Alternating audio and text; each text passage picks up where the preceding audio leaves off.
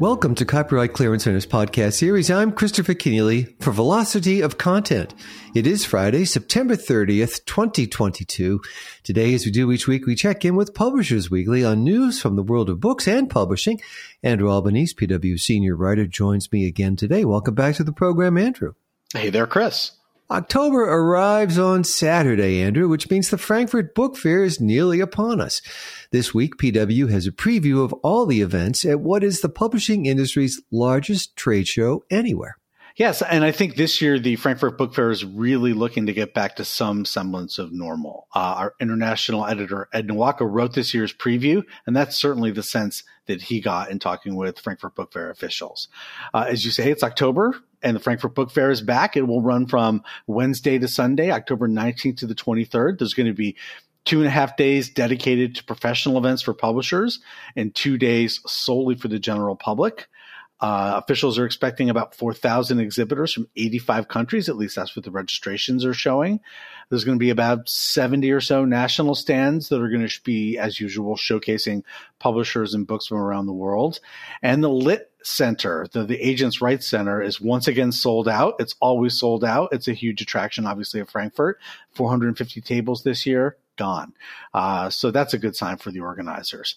Uh, and Frankfurt Book Fair officials tell us that they are hoping that wherever we are, whatever this is, post COVID, whatever, that we are definitely going to get back to a somewhat normal show this year.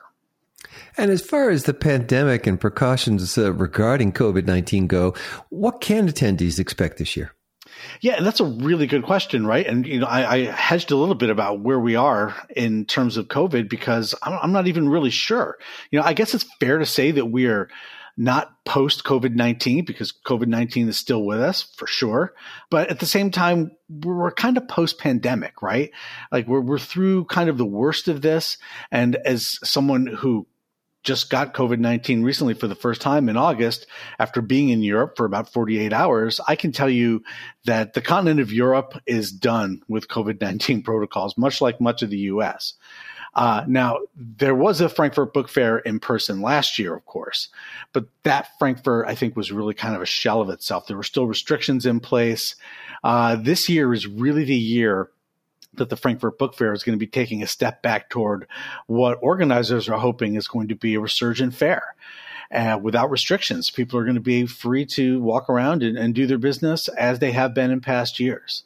So Frankfurt Book Fair director Jurgen Boos told PW that he estimates, this is what I guess normal is now, he estimates attendance is going to be about 70% of what it was in 2019 before the pandemic. And I think that's an ambitious number. If they hit 70%, I think that would be a huge success. So we'll pay attention and see where that number comes down. And I think while many publishers have adapted to doing business digitally, I think many people really do want to meet in Frankfurt. They want to go to this fair. They want to see each other face to face. But I'm not going to minimize the task that's at hand here for Frankfurt you know, U.S. publishers are going to be attending the show this year, but they're going to be sending much smaller cohorts than in past years. And most American publishers, frankly, have still not figured out how to get their staff back into the office safely here in New York, much less get them safely on the road again. And I think the bigger question is, you know, publishers are trying to figure out whether they really do need, or more to the point, whether they really want to pay for these kind of major big booth international book shows. Now, personally, you know how I feel, Chris. I think they are hugely important. I see a lot of good in them, and I'd like to see them come back. But I know that others at many of the major houses, especially those who are dealing with the budgets, are going to need a little convincing. Meanwhile, here's a shot of normal. PW is going to be back in Frankfurt this year with our show dailies. There's going to be three print editions, and they'll also be available online, but they'll be handed out on the show floor. Uh, but here's something that's not normal. I will not be there this year. I'm actually taking a break from travel, uh, given some events in my personal life uh, recently, all as well. But I've just decided not to travel this fall but I'm certainly going to be watching with interest. And, and meanwhile, if you are going to Frankfurt or if you're just interested in checking out what's going to be happening there, you can do so on the Publishers Weekly site. This year's book fair is focusing on the topic of translation, which is terrific. Uh, I think there's going to be a lot of effort supporting the Ukrainian publishing industry, and more than 30 Ukrainian publishers are going to be attending the fair this year. And there's going to be dozens of Ukrainian authors as well, as well as illustrators and professionals who are going to be featured in a bunch of events that are going to be highlighting Ukrainian publishing in what is now a war torn country. Uh, I understand Russian publishers are not going to be there. No surprise. Uh, Michael Tamblyn, who's the CEO of Kobo, is going to feature at this year's CEO talk. And the guest of honor country is Spain. And apparently, the King and Queen of Spain are expected to attend this year's opening fair ceremony. So that's exciting. Anyway, plenty more uh, in this week's PW about what to expect in Frankfurt. And you can check that stuff all out online. Several publishers have now announced their publication plans for the official report of the United States House Select Committee on the January 6th attack. For the book world and for readers, Andrew, do you think these proprietary editions of public reports are a big deal? Yeah, so the January 6th report, I think, is going to prove to be a blockbuster for many reasons, you know, not the least of which is that the public hearings that I found riveting. But of course, you know, the subject matter is really incredibly and compelling stuff. And frankly, it's all been coming together kind of like a page turner. So to that end, we learned last week that yes, as you say, Random House is going to publish a proprietary edition. They're publishing the January 6th report in fall of 2022, so imminently. It's going to feature a foreword by California Congressman Adam Schiff, who is chairman of the House Permanent Select Committee on Intelligence, figures to offer critical insights on the insurrection. And I, I guess since they're publishing this imminently, the report is almost done.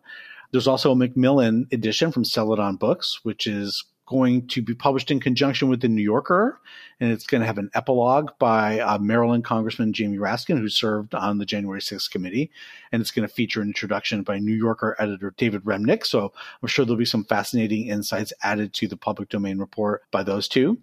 And then there's HarperCollins, which is also publishing an edition with MSNBC host Ari Melber doing the foreword. And now to get to the question you ask, yeah, I think these published editions are a big deal. I think they provide the information in these public reports in an organized and readable fashion as books. Uh, they're more easily preserved this way. They're marketed and they attract readers. And frankly, for the publishers, they have really good margins. Because remember, most of this book is public domain stuff, except for the forwards. So there's no royalties to pay or except to uh, the people who write the forwards and afterwards. But there's one other edition that I want to point out here too, and that's that I'm sure that the digital edition of this report is also going to be published by the Digital Public Library of America. In fact, the DPLA this week has already released an ebook edition of all the January 6 documents that have been submitted so far.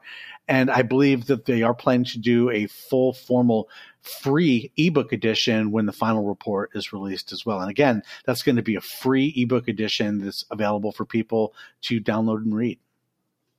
When the DPLA released its first ebook, the report on the investigation into Russian interference in the 2016 presidential election, otherwise known as the Mueller report, you criticized the government publishing office, Andrew, for putting out a PDF of the report.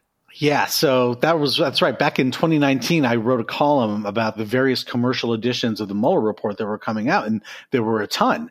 And what prompted me to write that column was a piece in the Atlantic by Ian Bogost, who had written a biting take on the various efforts to use these public domain reports for commercial gain. And I'm a fan of Ian's, and I take his point, and I took his point then. But I'm, I'm going to reiterate, I really do think there's value in these commercial efforts by publishers, and I'm glad that publishers do them. You know, readers who are seeking a good, readable print book of these public reports should really have that option available to them. And also, I think it's good that reports like, you know, the Mueller report and the January 6th report are going to get a jolt of marketing and visibility in the nation's bookstores and libraries too. And also, you know, publishers can just, let's face it, they can reach readers far more efficiently than the federal government can. And what we really want for these federal reports is readers. So the problem that I did see in 2019 and that I still do see is that the digital version of this freely available report to the public, so like so many today, well, they're terrible. They're PDFs. They're image only PDFs, as a matter of fact. In fact, that's what really upset me about the Mueller report was that it was thrown up on the website as an image only PDF.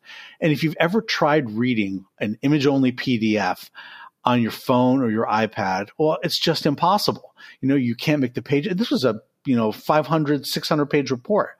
So it's just impossible to read them that way. And if you really wanted to read it that way, you'd have to shell out $7.99 to buy a commercially available digital version of the report.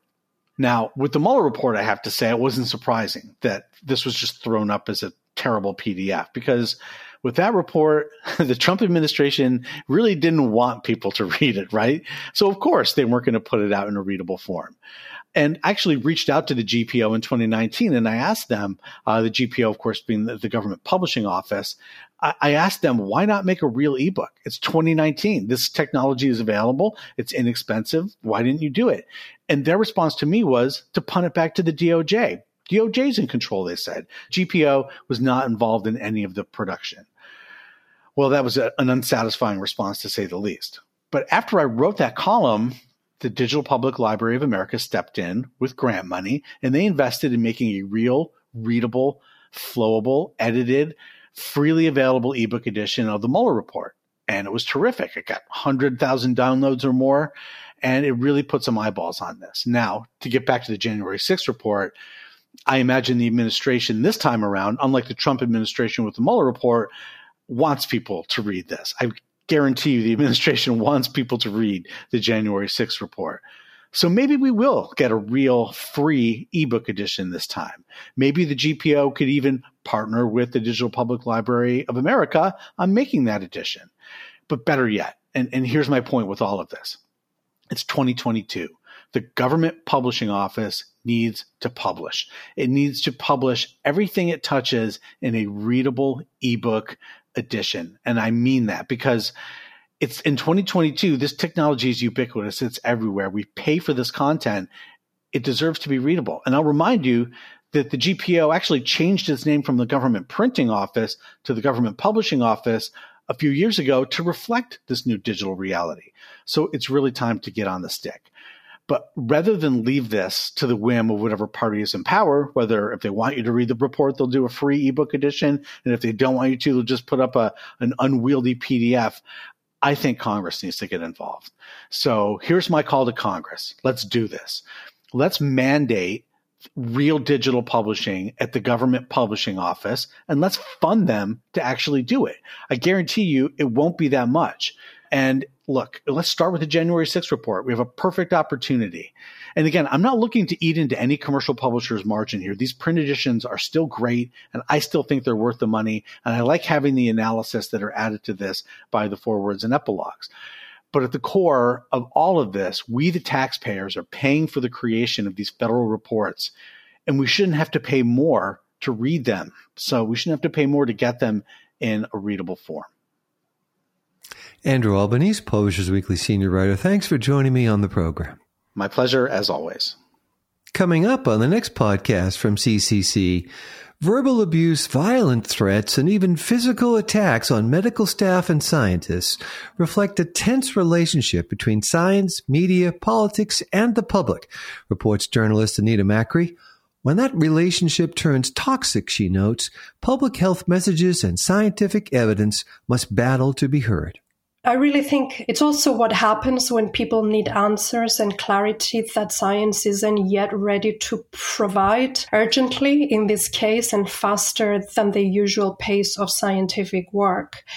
In the early stages of the pandemic, that mismatch left a real vacuum, and there's plenty to fill it. So there's speculation, beliefs, miracle treatments, politics, opinions on social media.